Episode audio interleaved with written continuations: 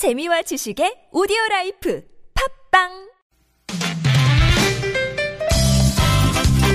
빡빡한 일상의 단비처럼 여러분의 무뎌진 감동 세포를 깨우는 시간 좋은 사람 좋은 뉴스입니다.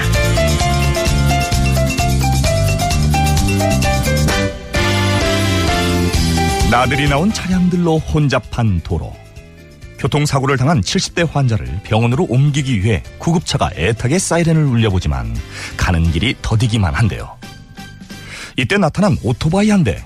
가로막은 차량들의 일일이 손짓을 하며 양보를 유도합니다. 그렇게 구급차가 병원에 도착할 때까지 30km가 넘는 길을 터주고 남자는 호련히 사라지는데요. 수소문 끝에 찾아낸 주인공은 대전에서 제빵사로 일하고 있는 22살 김동호 씨였습니다. 또 이런 일이 있다면 언제든 돕겠다는 김동호 씨. 문득 그가 만드는 빵이 궁금해지네요.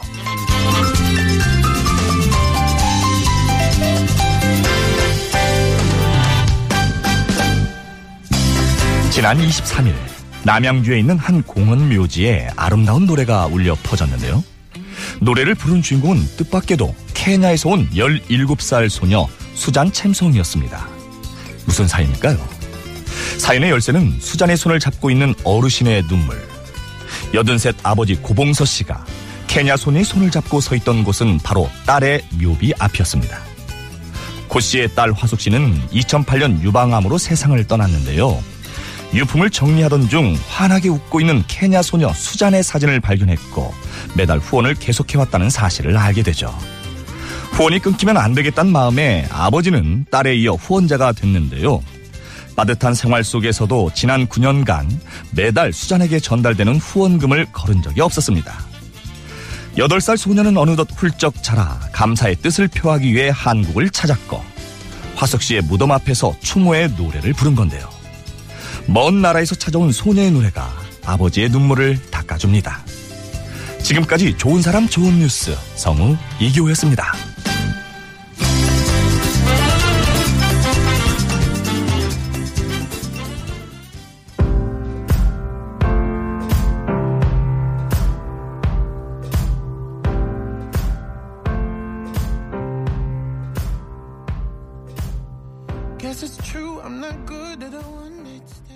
들으신 곡은 샘 스미스였습니다. Stay with me 들으셨고요. 아, 이기호 씨가 들려준 좋은 사람 좋은 뉴스. 참 오늘도 좋은 분들 많이 만났죠. 구급차길을 터줬던 오토바이 의인 이야기. 부여 소방서가 이 운전자를 찾기 위해서 블랙박스 영상을 이제 토대로 수소문을 했고요. 방송도 여러 번 했습니다. 그래서 결국에는 찾아냈어요. 김동호 씨. 표창을 받은 김동호 씨는 뭐 대단한 일도 아닌데 화제가 돼서 몸둘 바를 모르겠다면서 이런 행동이 특별한 일이 아닌 당연한 일로 받아들여지는 날이 왔으면 좋겠다라고 소감을 얘기했습니다. 그리고 생전에 딸이 후원하던 케냐 소녀와의 인연을 끊을 수가 없었던 한 아버지 이야기 전해드렸어요. 2008년, 예, 10년 가까이 됐네요, 벌써. 51세의 나이에 유방암으로 세상을 떠난 고화숙 씨.